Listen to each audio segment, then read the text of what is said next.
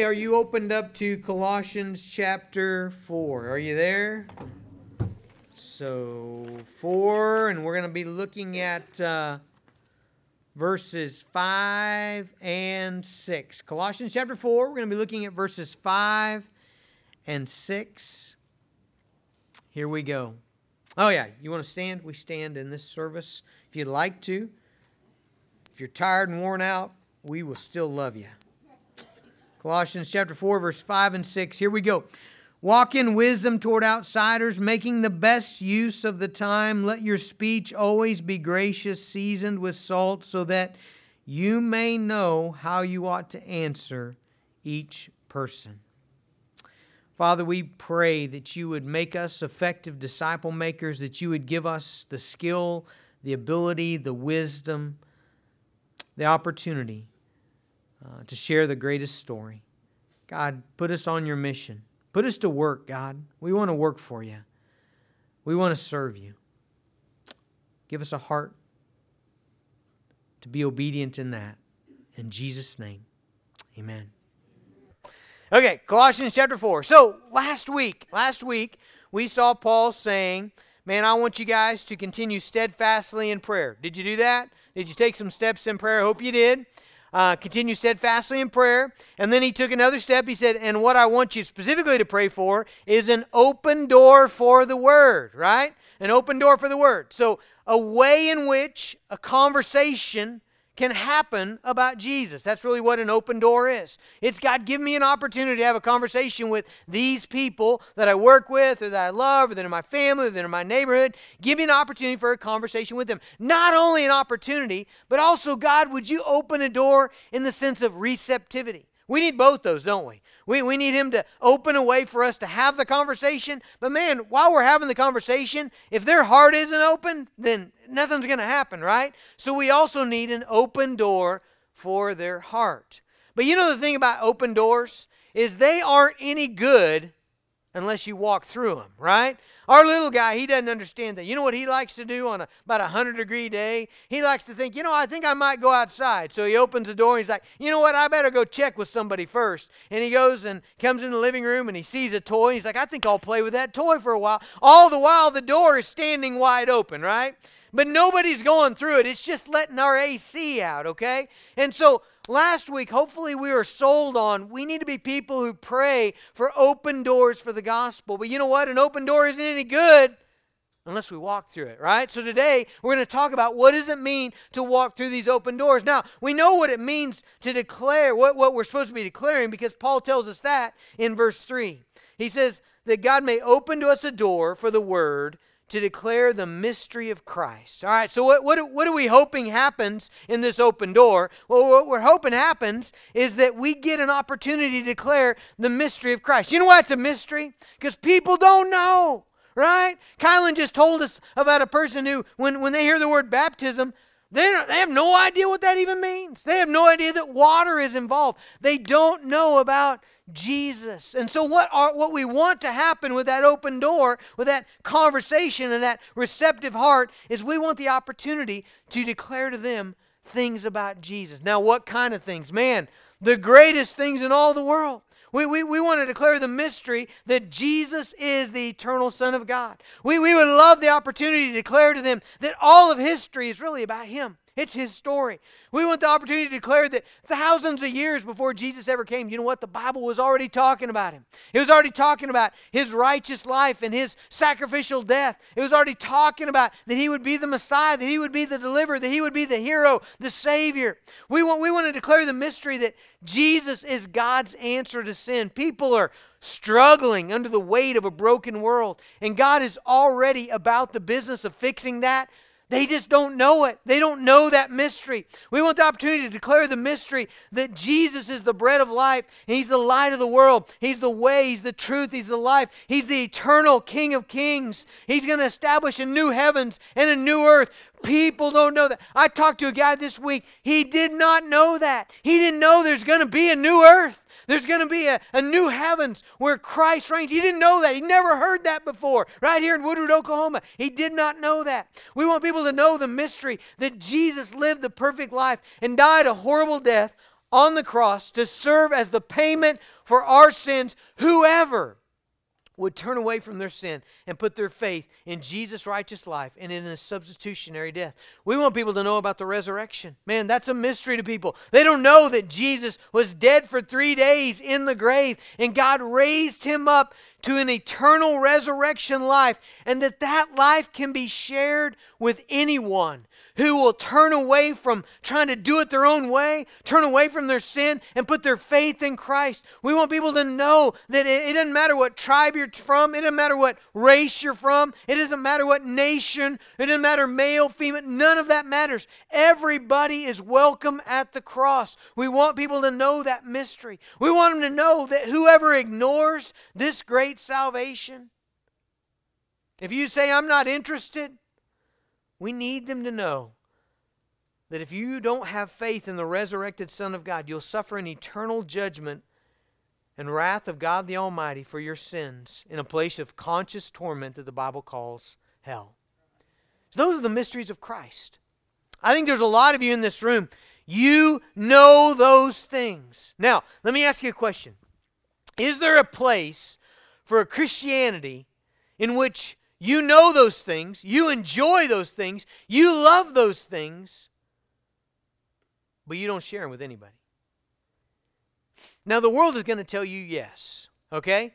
So there's a big movement right now in the world. I've had people tell me this. Well, you can believe whatever you want to believe, but you ought not you ought not push that on anybody else. Now, that just doesn't make sense to me. If everything I just said is true, that's who Jesus is, and that's what he did, and that's what he's going to do, and that's what the stakes are. If you know him and love him, or if you don't know him and love him, it does not make sense to hold to a faith that you don't want to share with anybody. And so I think you do want to. I think I, I think there's really not a place. I don't I don't know what Christianity means without mission.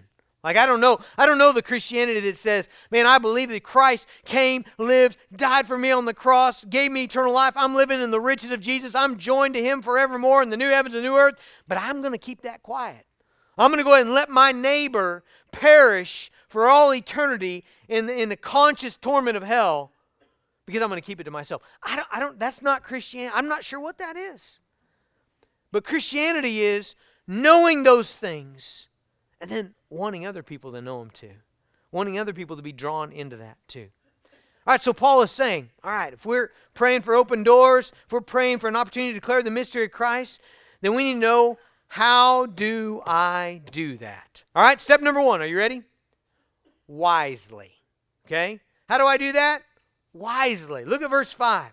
It says, walk in wisdom toward outsiders. Who's an outsider? Somebody who's outside the faith, right? An insider is somebody who's, who's realized who Jesus is, they've repented of their sin, they put their faith in Him, and now they are inside the faith. They're inside the family of God. An outsider is someone who is outside the family of God. And so, step number one is we want to walk wisely toward people who don't know Jesus. And what, is, what does that mean to walk wisely?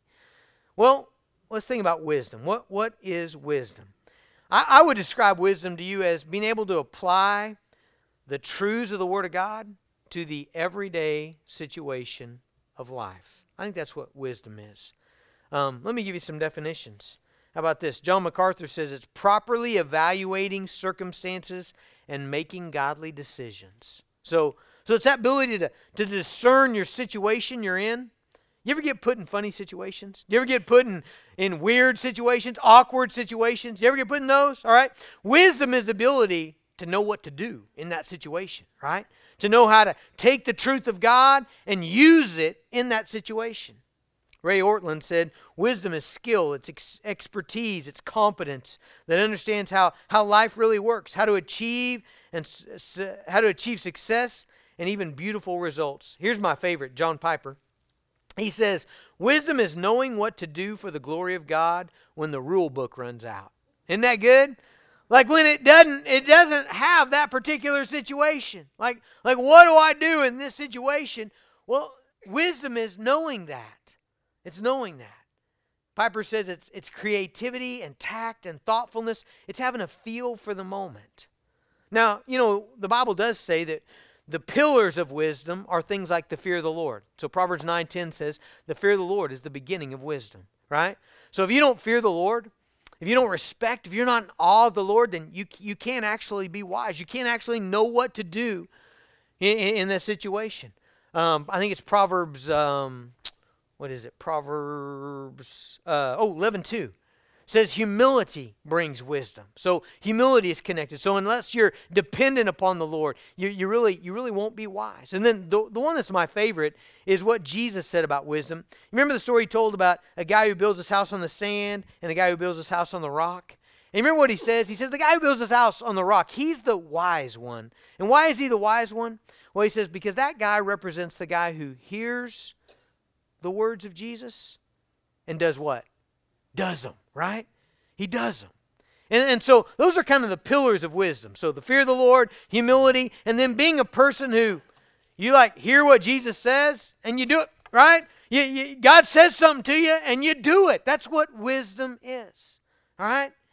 And, and, so wisdom is building your life in a way that you knew you know what to do in those situations. Do you remember the situation that the Bible gives in the scriptures uh, for wisdom? It's King Solomon.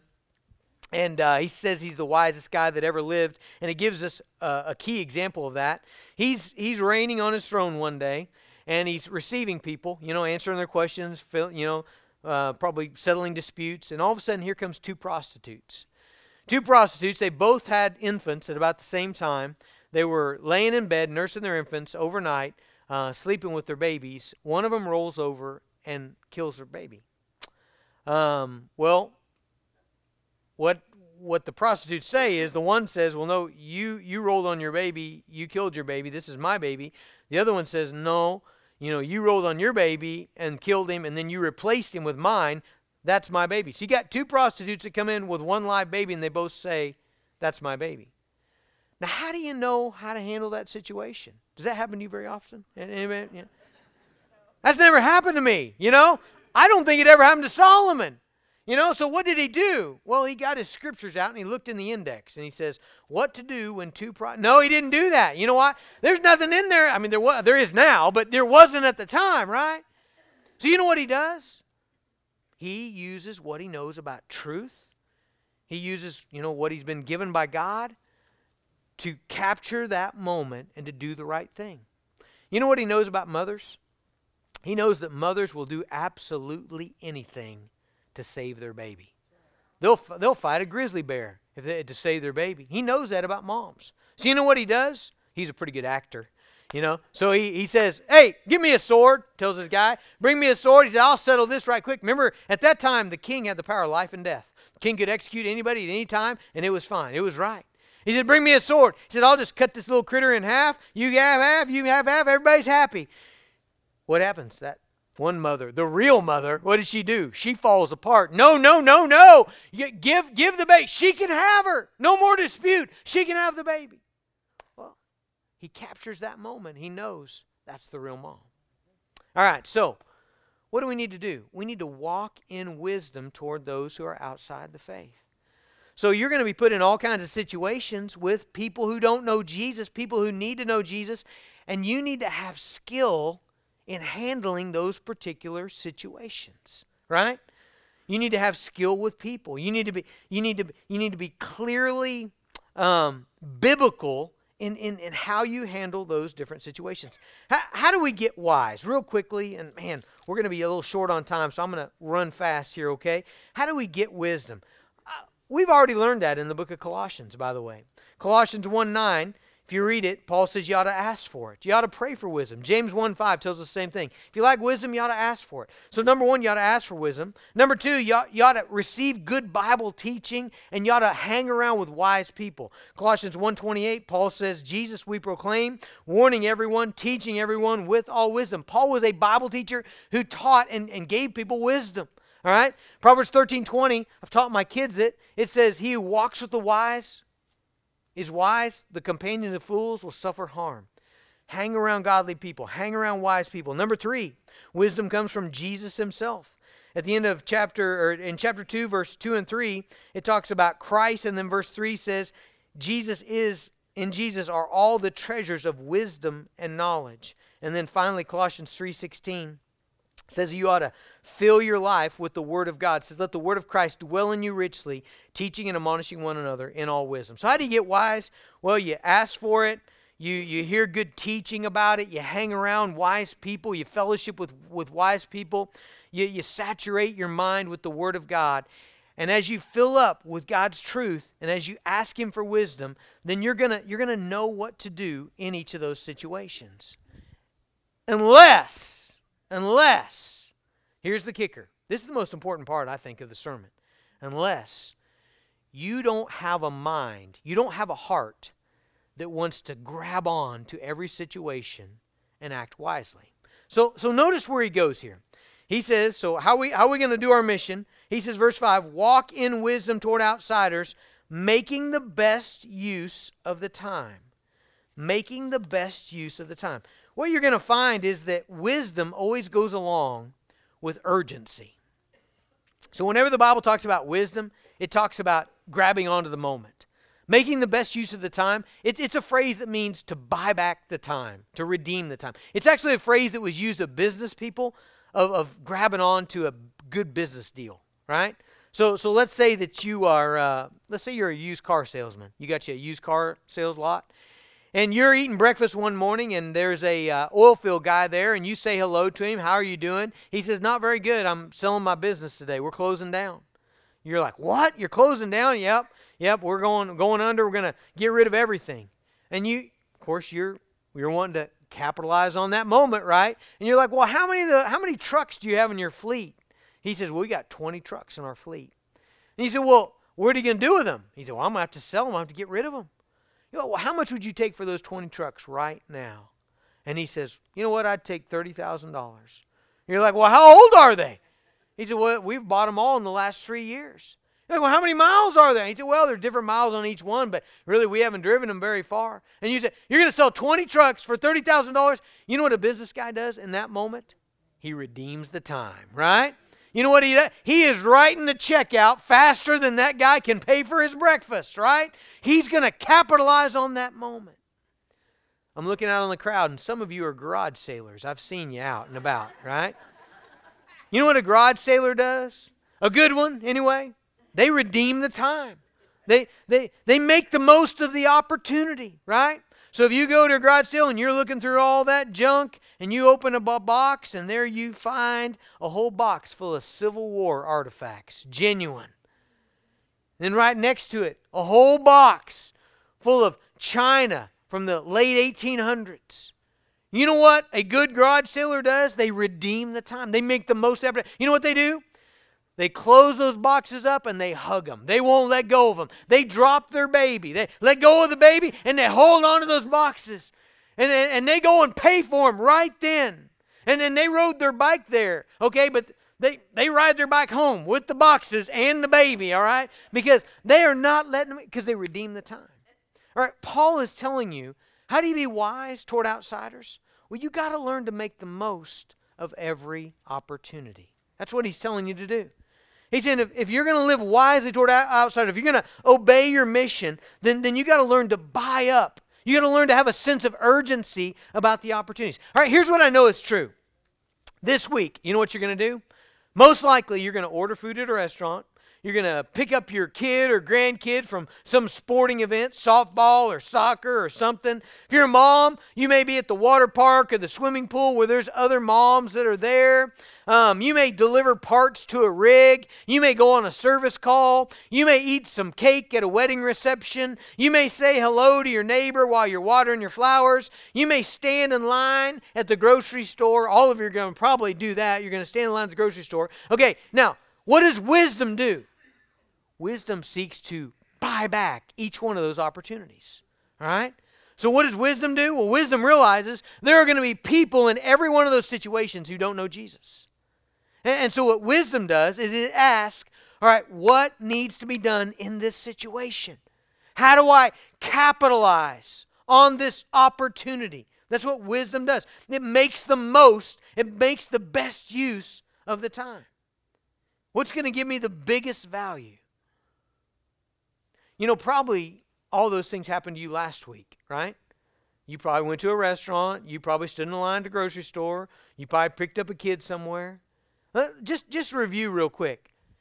Did did you did you buy back any of those times? Not, I'm not asking for results. I'm not saying did anybody get saved. Not, hey, you know that's up to God. But what I am saying is, did you consciously try to be wise in that situation? Right? And again, wisdom, you never know what what what's what's it going to demand. We don't that's that's where wisdom comes in. You you, you got you got to figure out what does this moment need, right? If you're in Walmart and you're behind a mom with four kids and all of a sudden one of them throws up on one side of the cart, the other one's grabbing candy off the other side of the cart, the other one's taking his diaper off and doing the, you know, the lasso thing, okay? What does wisdom do in that moment? You know what wisdom probably doesn't do? Wisdom probably doesn't do, ma'am, let me tell you about the greatest thing in my life. You know, let me tell you about what Jesus did for me. Okay, wisdom probably doesn't do that. Right? Wisdom probably more likely says something like, ma'am, can I help you in some way? Can I go get you a paper towel? Can I, you know, you want me to hold this little critter while you get that cleaned up? You know, do you, yeah, can I help you in some Ma'am, it's okay. We've had days like this. You're going to make it, right? It, wisdom probably does figures out what is needed right in this moment to display the love of Jesus. Okay? Right? But you know, you know what's really tempting to do?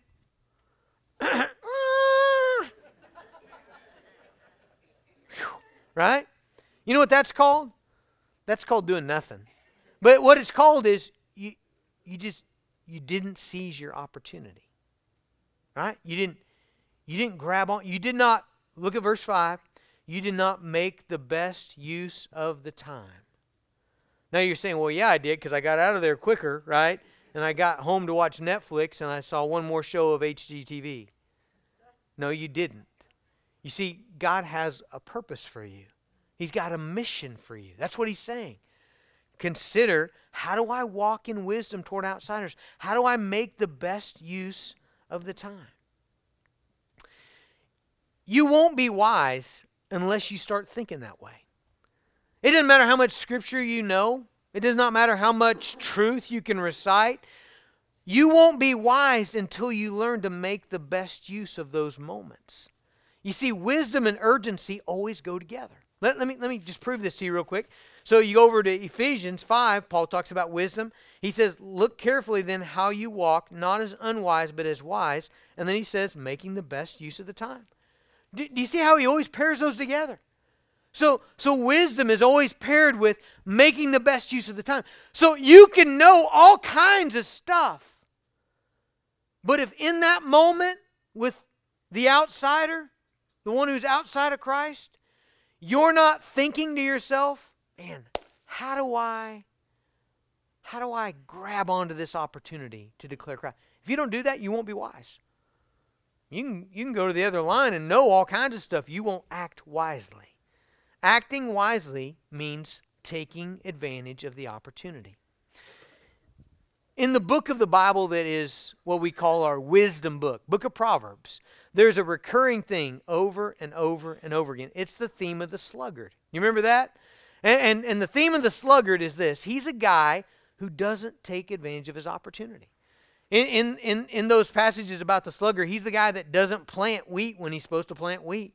He's the guy that doesn't harvest when he's supposed to harvest. He's the guy that's always putting off. He, he doesn't seize the opportunity, and therefore he is not wise.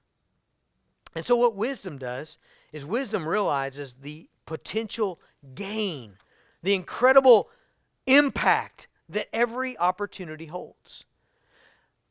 I hope that this passage excites you. It does me. I, I, I can't tell you how exciting it is to think that a trip to the grocery store might enable me to be part of somebody's eternity in heaven. Isn't that cool? I may not get to see it, but I might be a part of it. Isn't it exciting that a trip to pick up Haven at softball practice might, might be used of the Spirit of God to change somebody's eternity, maybe change a family? Man, that, that's exciting stuff.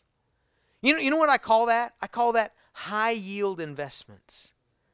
Like when, when, when, when you see the mission of God in this way, and you know that the Holy Spirit is working and you just get to be a part of it, all of a sudden you, got, you start seeing these high yield investments. I, I think so much other stuff is a low yield investment. HGTV, listen, we're not going to do all that stuff to our house. We're just not going to, you know? Man, we're lucky if we get the dishes done. I mean, that's just the reality. I mean, I don't need to watch more of that. It's a low yielder, right? It's a if you do one, if you do half the stuff on it, it's still a low yielder. But the mission of God, declaring the gospel of Christ, is a high yield investment. Now, what everybody wants to know is, okay, pastor, but what should I say? Right? That's what keeps us from doing something sometimes, right? Is what should I say? Well, I don't know. I can just tell you that. I don't know. You know why? Because wisdom is the thing that leads you to know what to say in that moment. Right? I can't tell you what to say because I don't know what that moment's going to demand. Right? Sometimes you need to say nothing, you need to help. Sometimes you need to love. Sometimes you need to pray. Sometimes you need to brag on Jesus a little bit. Sometimes you need to, you know, talk about a, a deep theological truth. I don't know. Wisdom is the thing that teaches you what to say. But Paul gives us two great pieces of advice here. Ready? Number one, he says, let your speech always be gracious. All right? So that helps, doesn't it? So here's what I do know. Even though I don't know what to say in every situation already, that wisdom's going to bring that. What I do know is whatever I say always needs to be gracious. The word gracious means attractive, charming, winsome. It's a winning quality of attractiveness that invites a favorable reaction. That's right out of my Greek dictionary. So essentially, what, what it's saying is be nice, be gentle, be complimentary, be encouraging. You know, a lot, a lot of things we have to say in the gospel are hard things, but you don't have to say them rudely. You don't have to say them abrasively. You, you, you shouldn't compromise truth, but you can also say things really kindly. I was talking to a guy this week about the gospel, and he said one of the wrongest, worst things I can imagine. Like, like you know, sometimes people are a little bit off. Like this is not in this. This is not in the same hemisphere off. All right. Now, how should I handle that?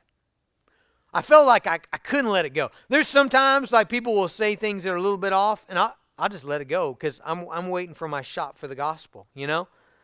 But in this case, I couldn't. Like it was so off that I, I had to I had to say something. But you know what I tried to do? I said it as graciously and as kindly. I think kind of the way I did it was I said, I said, you know, that's an interesting way to look at that. But you know, you could also look at it like this, you know? We should always be gracious. Now, some of you are tremendous arguers. You know, you learned it from a small age. You were you were the one that drove your your mother into the you know this insane asylum by you know the constant why and bicker you know you you are just incredible at that okay? Please lose that skill okay? Because it's just not very it's not very productive in the gospel. Hardly anybody argues people into heaven. They they just don't do that all right? So so don't don't don't argue. Be gracious with your words. Let's say i've got the world's greatest cookie. Wouldn't that be something? I got the world's greatest cookie it not only tastes better than anything you've ever tasted in your life, but it's got zero, no, it's got negative calories. You eat it and you lose weight, all right? This is an incredible cookie. It's the world's greatest cookie, okay? But what if I come up to you and I say, I've got the world's greatest cookie and I want you to have it. And I want you to have it because I've been watching you. Every time I drive down Oklahoma Avenue, you're coming out of a convenience store and I see you with ho hos and ding dongs and pork rinds. And I mean, you eat horrible, you know? I can't believe that you're still alive as bad as you eat. And I can tell, I think probably the way you look the way you look because you eat so bad and so unhealthy. And so I want you to have the world's greatest cookie. Now, if I say it like that, what happens? You don't want my cookie anymore. It's still the world's greatest cookie. But you, I wasn't gracious. 2 Timothy 2 24 and 25 is great advice for people sharing truth. It says, In the Lord's servant, hopefully that's you, must not be quarrelsome, but kind to everyone, able to teach, patiently enduring evil, correcting his opponents with gentleness. God may perhaps grant them repentance, leading to acknowledge leading to a knowledge of the truth. So, number one, be gracious. Number two, Let your words be seasoned with salt. And I know in our culture right now, salty speech means like aggressive, you know, rude. That's not at all what Paul means. Paul means really the opposite.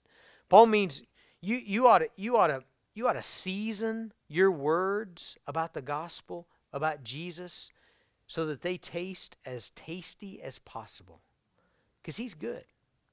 Listen, you got the greatest message in all the world, okay? I don't care what anybody says. I, my personal belief is that there's a whole lot of movies that all they did was rip off the gospel. All they did was take the principles of this great story of redemption and, and Savior, this great Redeemer, and they just kind of changed it, put some superhero costumes on it, and made it a movie. All right? Jesus Christ's story is the greatest story ever. And so, you know what our job is? We, we, we want to say it as savory as possible, as tasty as possible as beautiful as possible. If there's anything you ought to work on, it's that. You got to work on that. Work on bragging on Jesus in the greatest possible way. Now, notice how this ends, okay? Notice how this ends. So the last phrase is so let your speech always be gracious, seasoned with salt, so that you may know how you ought to answer each person. See, that's what we all want. I want to know how to answer people, right? That person that comes up and says, you know, hey, I believe in evolution. You know, I believe that we all, you know, there is no God. This thing just banged into into the cosmos, and you know, there was a monkey, and that's my uncle, and you know, that's who I am. Man, I, I want to know how to answer that guy. I want to know how to answer him. The the lady that comes up, and I find out that she's lost her son in a tragic accident, and she's just wondering, is is there a God? If for this horrible thing to happen to me, could there be a God? I want to know what to say to her. I, I want to know what to say to people. And I think you do too. And, and here's the thing we can't know that ahead of time. If we, know, if we want to know what to say, what do we need to do? We need to, let's, let's walk through it. We need to pray steadfastly and continually. And we need to ask God for open doors, opportunities, and receptive hearts. We need to walk wisely with outsiders, making the most use of the time. We need to look at every moment in time as a gospel opportunity to display the glory of Jesus. And then whatever we do say, we need to say it graciously, and we, we need to say it as seasoned and as beautifully as we can say it. If that's your heart, so you're going to walk out of here, I'm going to do those things. I'm going to pray. I'm going to ask God for open doors. I'm, I'm going to I'm going to try to walk wisely. I'm going to fill my life with the Word of God. And I'm going to try to fear the Lord. I'm going to, and I'm going to try to grab onto every line, every drop off of my kids, every, every opportunity I've got. I'm going to try to grab onto it for the gospel. Here's the promise you will know what to say. Isn't that cool? You'll know. Man, you'll know. And, and, and whatever as you submit to the Holy Spirit, whatever comes out, God's going to use it. I think that's the promise there. you will know what you ought to say to each person. That's exciting. Man, that just fills my life with really exciting stuff. I uh, there was a deal this week that I didn't want to go to. You ever have stuff like that you just don't want to do? You know, I didn't want to, but I knew that I I should, so I did. But I asked God. I said, God, give me, give me an opportunity. God, I'm, I'm going to go do this. And so give me something to grab. Give me an opportunity that I can grab onto. Man, I wasn't there 15 minutes. And I met this guy for the first time. And I had one of the coolest gospel conversations I've ever had. And it continued throughout the night. I had several others. I had several opportunities, not just gospel conversations, but to love on people in practical ways, build, build a continuing relationship. And I, I, was I was in the middle of that. It was almost done. I was really feeling like, man, God, this was a productive time. And I looked over and, and I just I don't know, this is a common scene. You've seen it before. But I looked over and, and there was a kind of a, a bunch of people sitting in a row almost. And I wish I could have took a picture for you because it was cool. Every one of them, every single one of them, you know what they were doing? Looked just like this. Now, I don't know what they were doing. They may have been on Kylan's Twitter page praying for North Africa. They may have been doing that. They may have been engaging in their friend on social media in a gospel. I don't know. I don't know. But I kind of think they weren't doing any of that. And I, I, it just reminded me of how easy it is to let those opportunities go by. Man, if you're a believer, God's, God's given you a mission. There really isn't any Christianity without a mission. If you're a Christian, you got a mission. Let's be obedient. Let's do what God tells us to do. Father in heaven, we pray for strength. We pray for wisdom. God, we ask that you would just fill our minds with your truth. And, and God, we ask you to help us to know what to do, how to act in every situation. Father, give us a heart to just grab on to these opportunities that come our way. Father, I pray that we would learn to capitalize on, on every moment of time for the gospel. And Lord, that you would give us gracious speech, salty speech. God, help us to talk about Jesus in ways that show just how cool you are, just how awesome you are. Father, we ask it in Christ's name. Amen.